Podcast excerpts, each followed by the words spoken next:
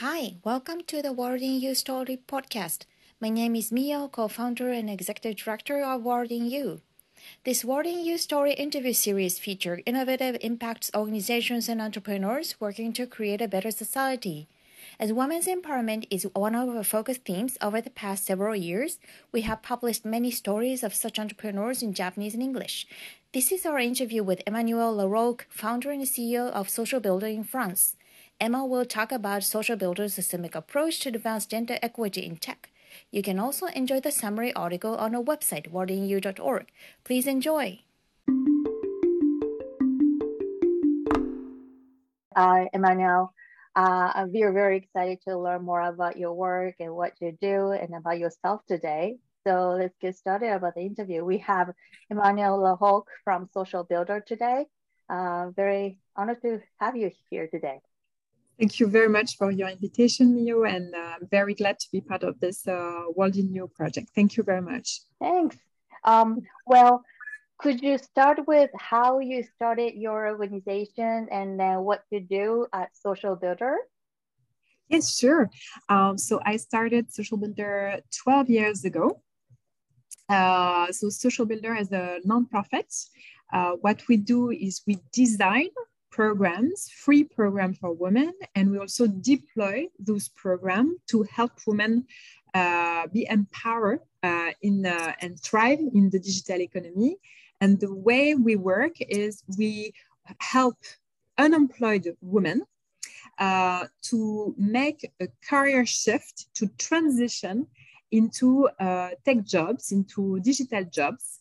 And we, at the same time, we work with companies, with the government, and we also other nonprofits to accelerate this change. Because in France, there is only 26% of women in tech. And when we look at really engineering jobs and coding jobs, only 16% of women. So very, very, very few. And I started Social Builder, I would say, when I really wanted to make a difference and make sure that my professional life would be dedicated to contribute to gender equality. And let's just say that I've always been very sensitive about gender equality and in general by equality between people. And I wanted to make a difference in my life.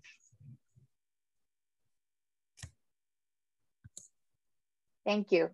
I would love to learn more about where your passion for equality among people come from. Your how you grew up, or so I think that most of the people that I know in working on impact or social goods really kind of.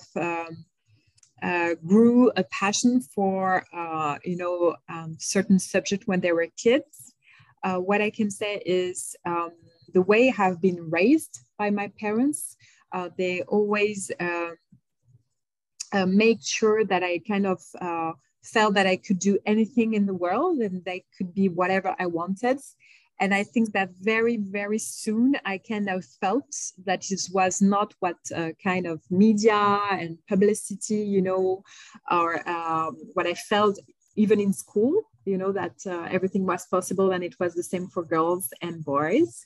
So because we're not educated in the same way. And I feel that I pretty soon started to fight for my rights, and I was very vocal, and I was really trying hard to be heard as a girl, and it never left me.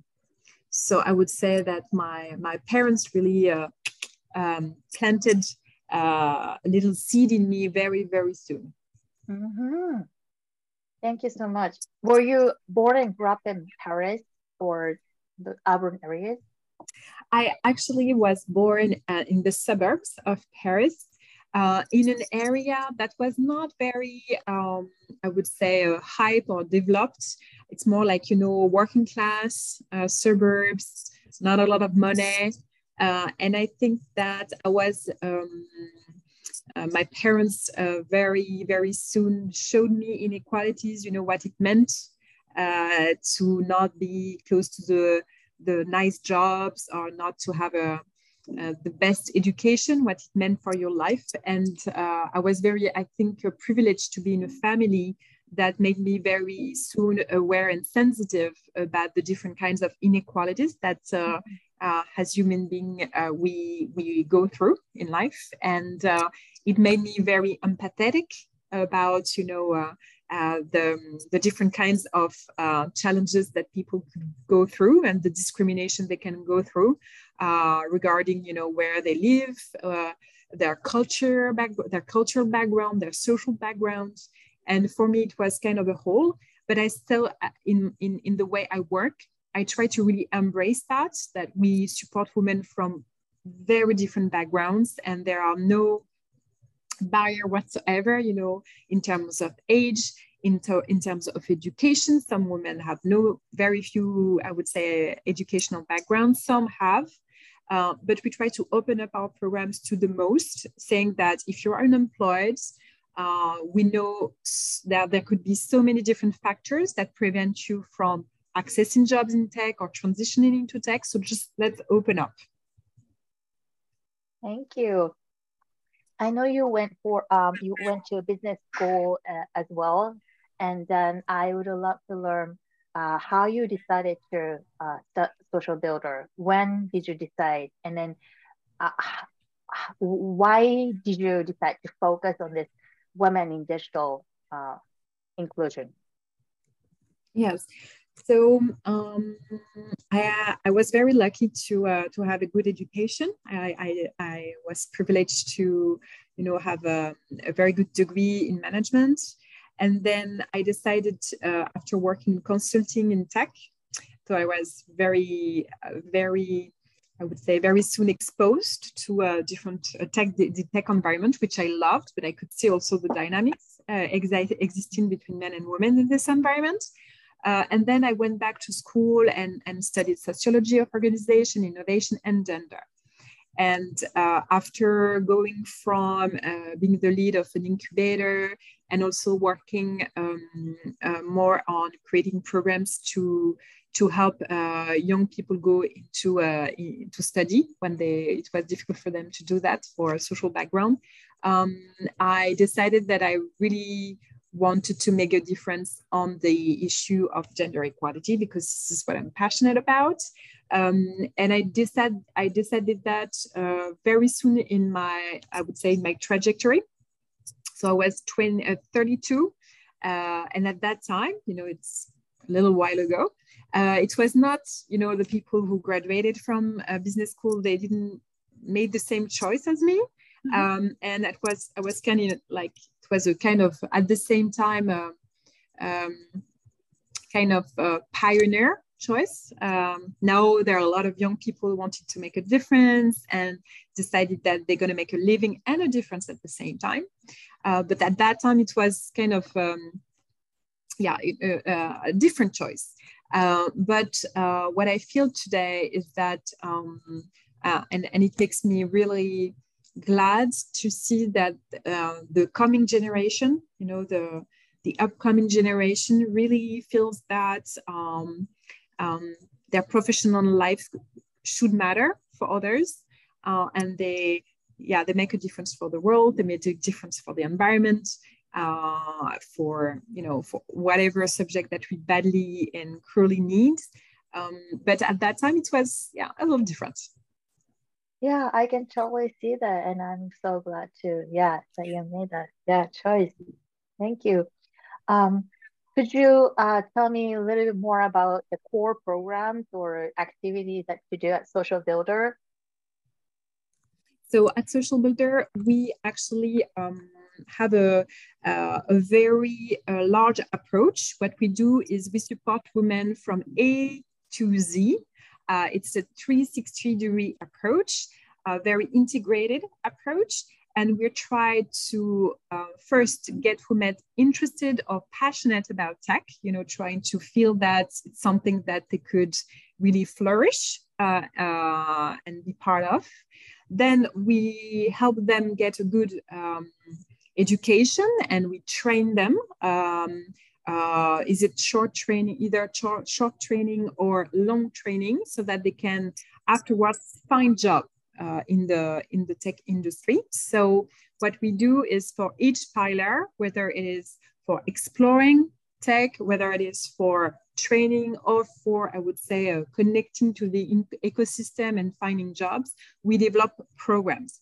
Those programs are free. They are accessible to any unemployed woman.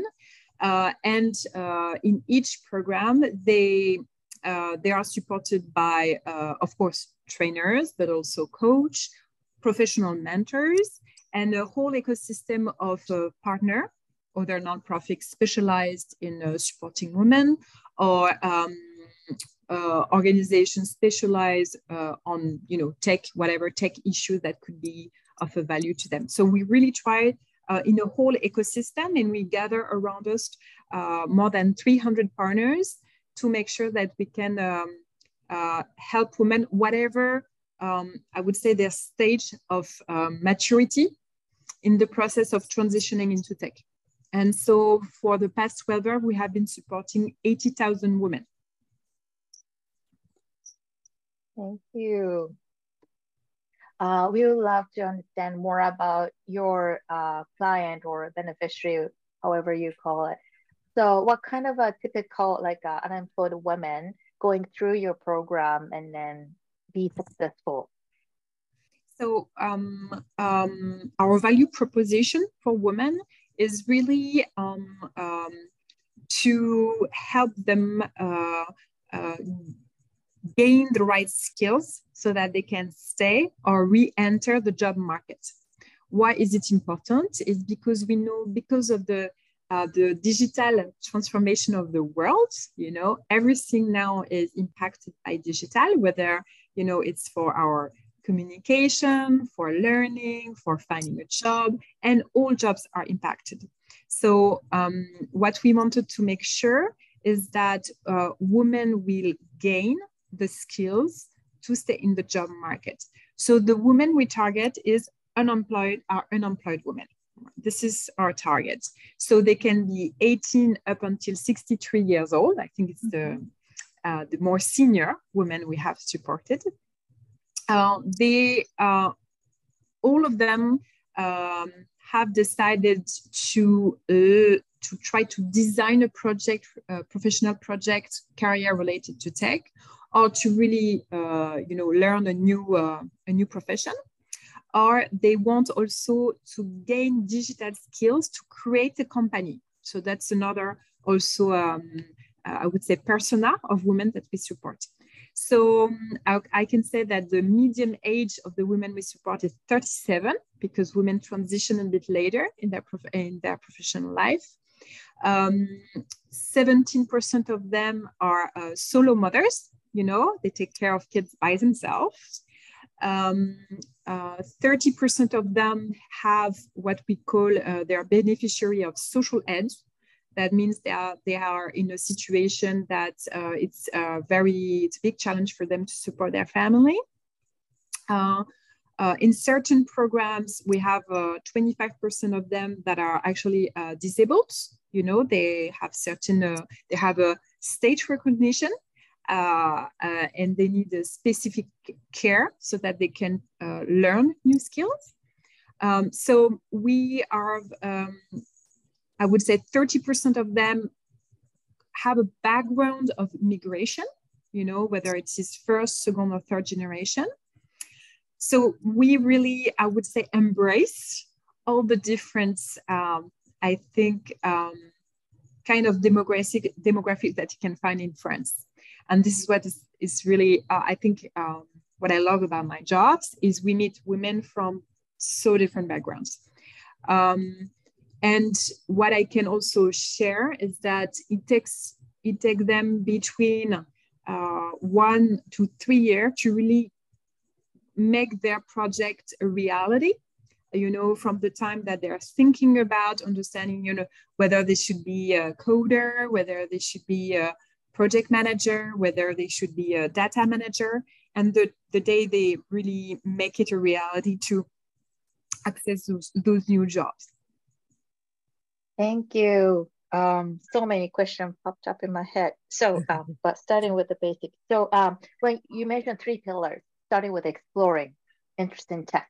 So, what do you actually offer to those phase?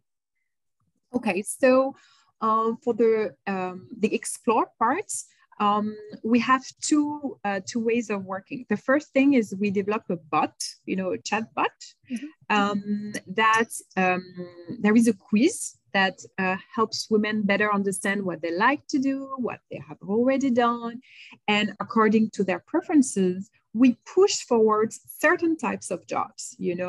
If you are more into problem solving and you like to work on very specific, concrete things, then we will say, okay, look at coding jobs. If you're more into, teamwork and you want to be more into, helping people find their ways and you like the creativity, would be more like UX jobs, like more, interface. So we're really putting a lot of effort to show that, in tech and digital, there are more than 40 different kinds of jobs, not jobs, but kinds of jobs.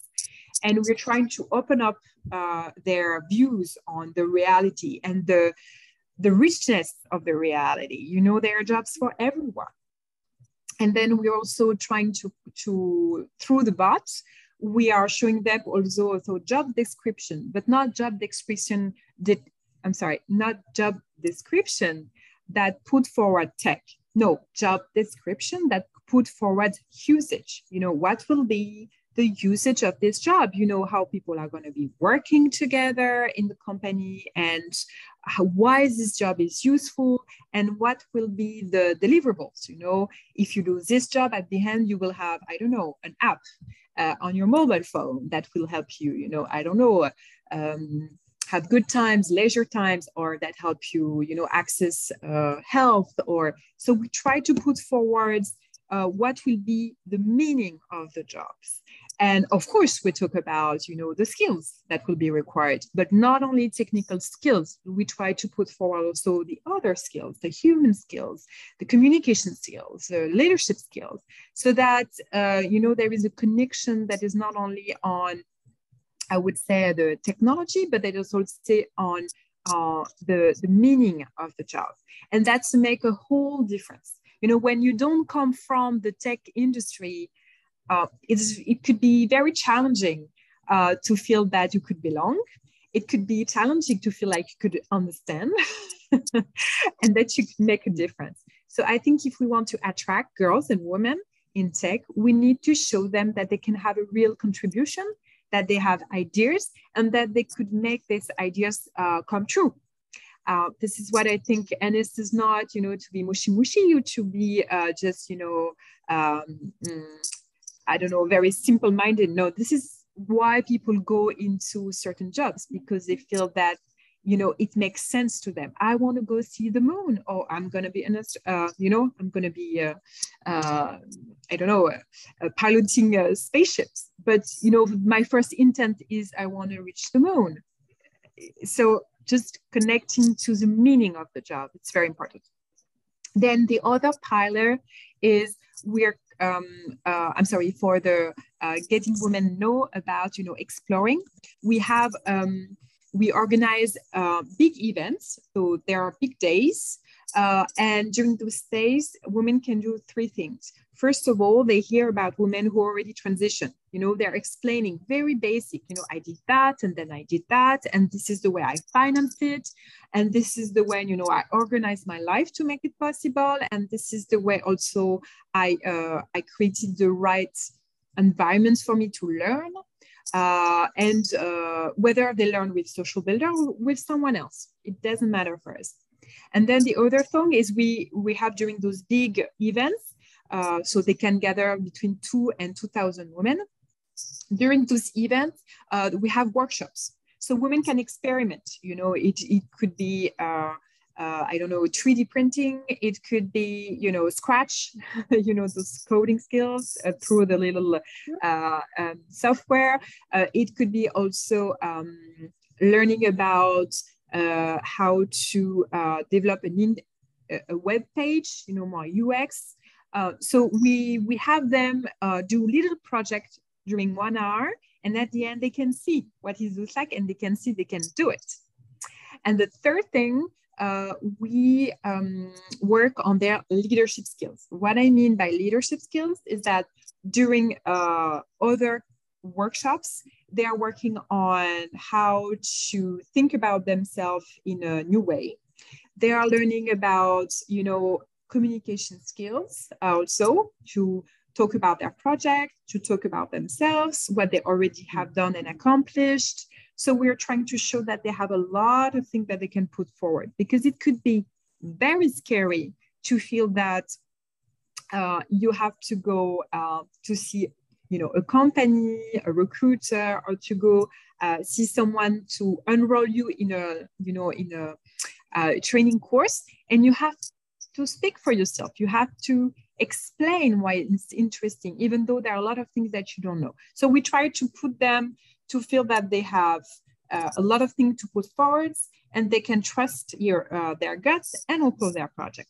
So during those days, a lot of things are happening, because we plant the seed and we create also, you know, connection with other digital schools. We create connection with companies. We create connection with also, I would say, the unemployment agencies and the other organizations that can help them on their project. I hope I'm not too long. So this is on the exploration part. On the training part, more like learning part. On the learning part, we offer programs from 1 week to 15 months. So during those programs, you know, they can learn specific skills, or they can learn, you know, to do a job. So during 15 months, they can learn, for example, to be coders for certain technologies. And during those 15 months, they are part-time in the company and part-time in our training center, so that they learn doing the job. And that's very important. And what also makes it successful to work with certain companies is because before entering the jobs, they have 3 months insight in our digital school, so that they can learn the basics, and they already have something to show for when they enter the company. Okay, this is for the learning part. And for the last part, which is more like the connected part, you know, finding a job and be connected to the ecosystem. We have also specific workshops that we involve our partner company in this during those days. And the partner company, they already have diversity, inclusion, and equality programs, policies, and so they are, if they choose us, they already know that they are open and they will support women coming into jobs that are new for them, and they decide to put forward some job offer that they will, of course, you know, there is a hiring process and there are interviews. But those companies, they are very much involved already with us. So, for example, during this, those days, up front, we have mentors from those companies. So some employees, they support women during their training programs, so that they know how they will apply the skills. They know more about the culture of the organization. And they will be able to better sell their skills at the end of the program. So during, I would say, during those days where there are those interviews process and companies get to know a little bit better the women of the programs, there are a lot of times that are not just, you know, interviews. There are a lot of times also to just share about, you know, this is what I would like to contribute to, and tell me more about your company, your values, your culture, what you put so that also the team I will enter feel good about that, and also that they will include me.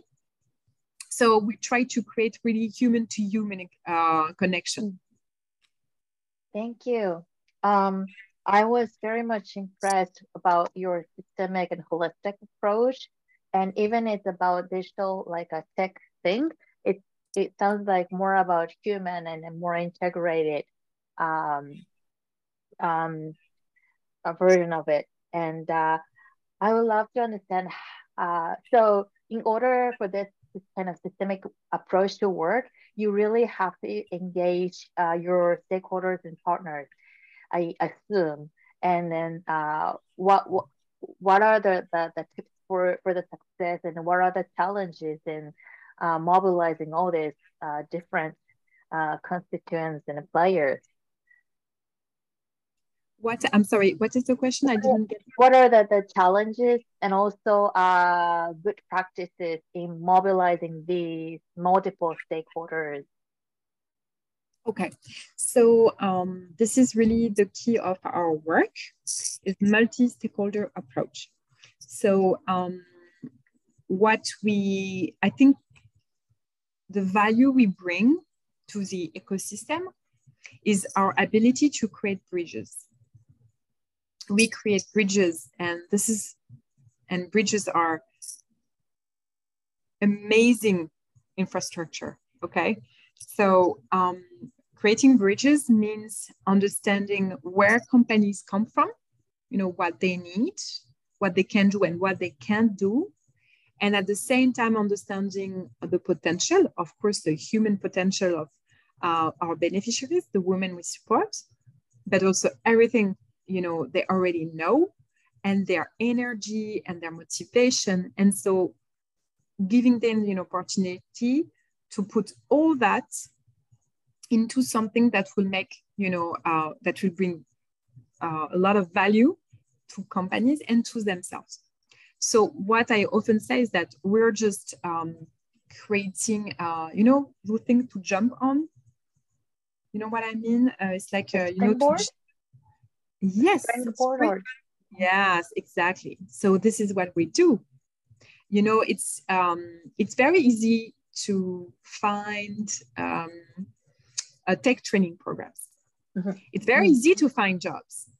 It's very easy to find unemployed women. It's very complicated to make sure that all of them meet in the right way, so that it creates the right meet cute. I don't know if I make myself clear. So to create an ecosystem that wants to work together, it's a lot of listening to what everybody needs. And also, we don't work with everybody. And I think that's very important, because we put forward some values and some ways of working. What we say is everybody gets involved in the long run. That means that company wants to work with us. They are ready to train their employees on gender equality. They are ready to train the women who join them to support them in gaining the right skills. They open up also, and the way they are recruiting people, they change the way they're recruiting people. They open up their criteria. They don't hire only on they don't only hire people with engineering degrees or that have 20 years experience in tech. They have to open up to other, women coming from very different backgrounds, environmental studies, having supporting or work with kids during their whole life, and they want to switch into coding because they just love it. So they have to open up their minds. And in France, it's still a challenge. Mm-hmm. So we choose the people we work with. We ask them to really make changes and walk the talk. And for the women we're working with, we need to adapt really the pedagogy, the way we teach, so that it creates the right environment for them to succeed.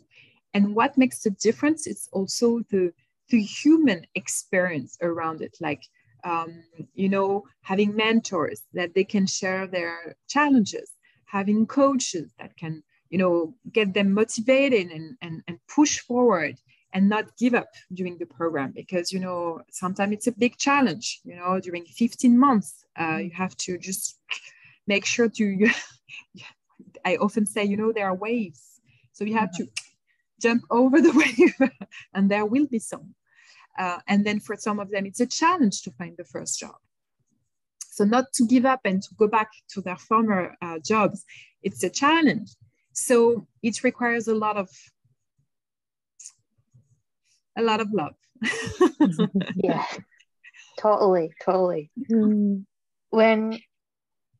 So that gives me to the next question, which is about like organizational and business model, because how the resource flows influences a lot about the power, like the dynamics, and then how you can convey and sustain your values across the system. So can you tell me a little bit about your business model and how the organization? Yeah.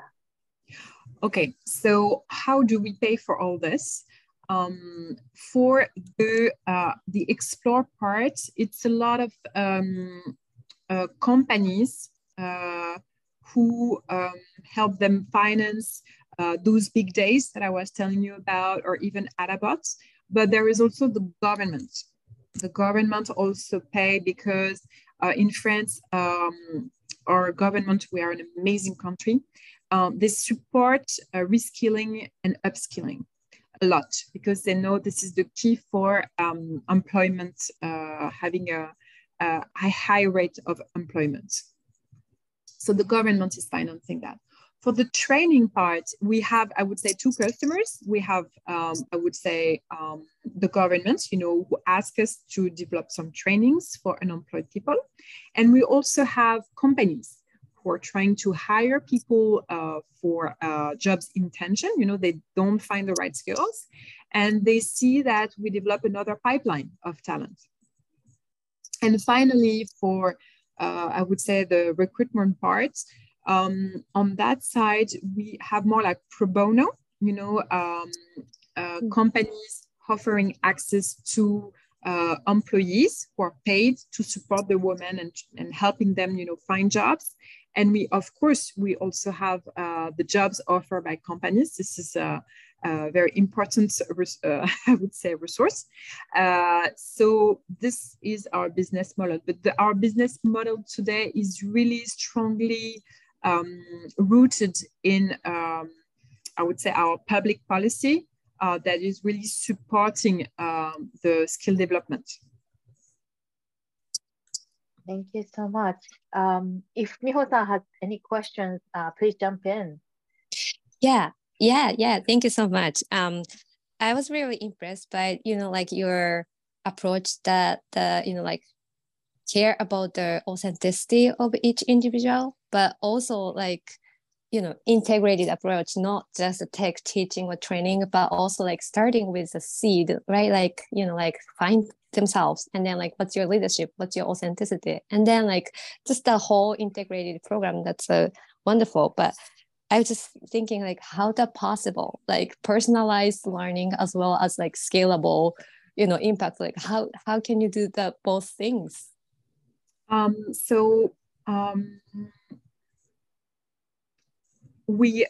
are developing a platform, which is the academy, I would say, to facilitate human interaction and also to facilitating the delivery of the skills. What a platform won't never do, I think, is really creates this human-to-human experience that makes a whole difference. What I believe is that if we still exist, it's because we create an environment where people feel secure, supported, mm-hmm. and we really rely on other human beings, the mentor, the coach, and of course our employees, to create the safety net for someone to reinvent themselves when they are going through a hard time.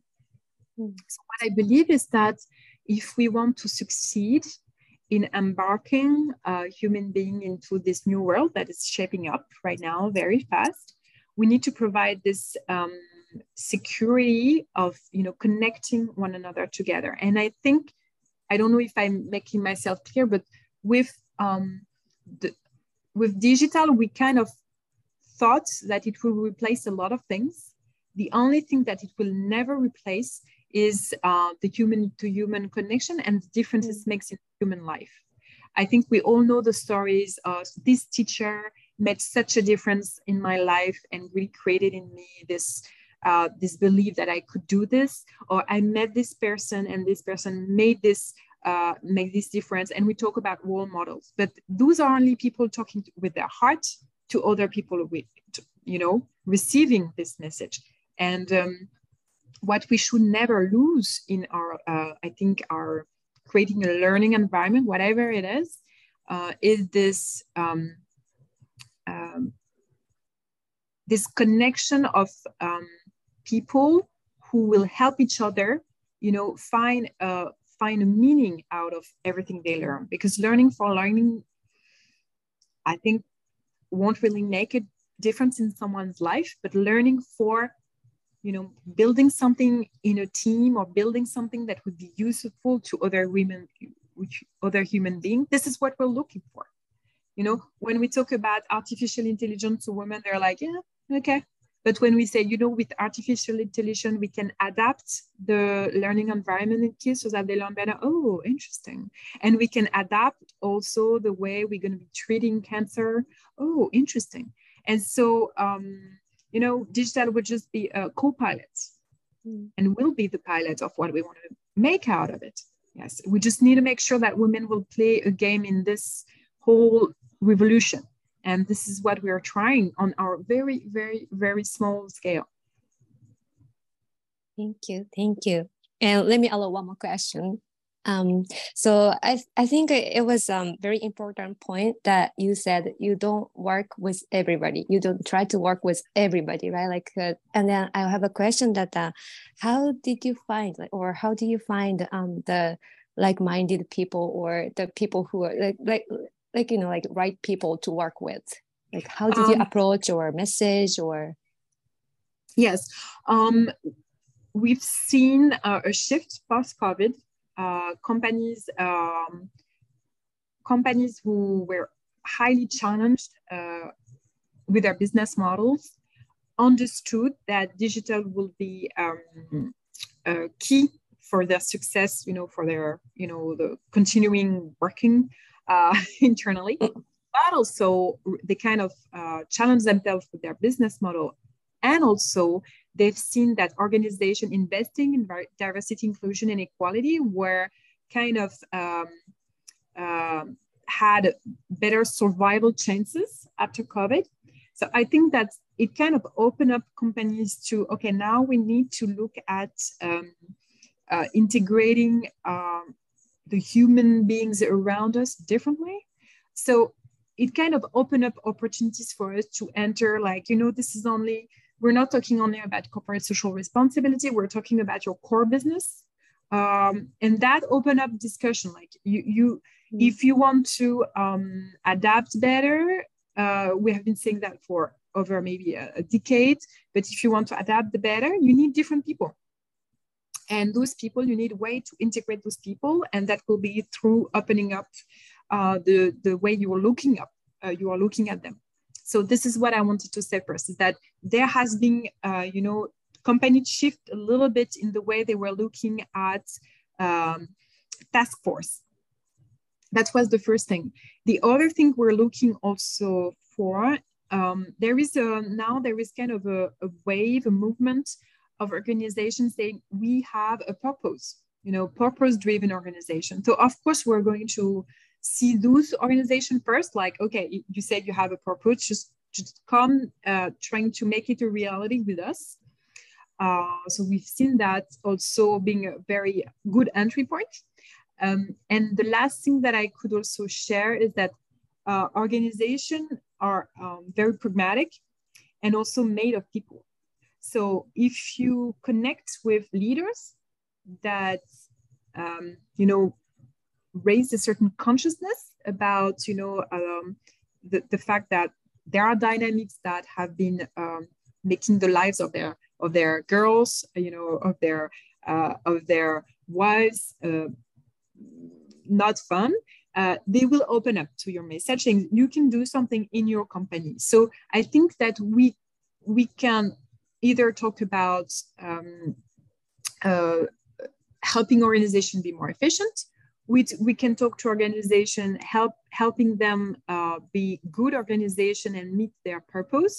And we also can talk to human beings in organization who have a sensitivity to our I would say, mission. And then on the 3 level, we find ways to work together. Thank you very much. Thank you. I guess I have 2 last questions. One is, so in 2019, you expanded into New York as well, I guess. And then what was the process? Why did you decide to expand into the US? So the first intent in a country where people have to invest, to have a good education, and companies, tech companies are exploding, and really the dynamic is the job dynamic is so high. We said, okay, maybe we can bring something. We can bring a solution that will be efficient to companies and that will be efficient to people who wants to transition. And also, I think the policies and the discussion around gender equality was at that time I thought was quite mature. But to be honest with you, when we decided to, and we spent time opening up a chapter, what we realized is that there were intention, but there was still a lot of segregation in the workplace, and also there was not the infrastructure around women to help them work at a competitive level. What I mean by that is there is no daycare, there is no education, the education system is very, I would say, unequal. So some women, they have to be there at 3:60 p.m. to take care of their kids. So it's I think it's there are not the right conditions yet to create those advancements for women in tech, and I think also there are still a lot of stereotypes. There are stereotypes everywhere, but there are still a lot of stereotypes in the job in tech, and we've seen that on the West Coast. A lot of startups, when they grew, they didn't maintain really their diversity, inclusion, and equality policies. There have been, lots of headlines in newspaper pointing out that some of, the women founder of companies have been harassed by the finance sector. So I think it's not. I was a little surprised to see that there was a lot of work to be done, just, on the foundation, the biases and the stereotype that there are on women in the job market. But what we've seen also is that post-COVID, companies also shut down all the diversity and inclusion programs, really outreach, employee development. So it's I think the shock in the US, the economic shock are very strong, and so it's like the roller coaster. You put something in place and then it's destroyed. Then you put something in place. What I've seen in Europe as there are a lot of safety nets, you know, social safety net, it's a little bit more, I would say, constant, a little bit more, it can really grow on a longer duration. I don't know if I make myself clear. Mm-hmm. Yeah, I can see that. Thank you for sharing that. Mm. Very good learning. My last question is, where do you see in the future, like 10 years, 20 years from now, where do you want to go? So it has always been our purpose to support women, make the most of this digital transition everywhere in the world, everywhere that we could bring our model, you know, ecosystem building around program for women. So what we're doing right now is we're building a foundation with the academy, which is our platform to help disseminate our programs in different countries. And this is, I would say, the ground for supporting also local efforts and policies to advance women in the economic world. And so it's kind of a big project, but it has to be done, I think, locally, because of course, every country has their own dynamics, and it has to be done in a way that is always, you know, the same, you know, partnership building, making sure that it has synergies and it can bring value. So we hope that will help the advancement and of women in STEM, you know, skills and capacity building for women, and also opening up the innovation and tech world so that women can really have a great contribution to the future of our products and the way we build a society. Wow, thank you so much. I really hope, yeah, I'm really hoping to see some of your programs or components in Japan too. Yeah. Just last question. So have you been this like a systems, like a approach minded from the beginning, or you kind of develop your approach as you have come?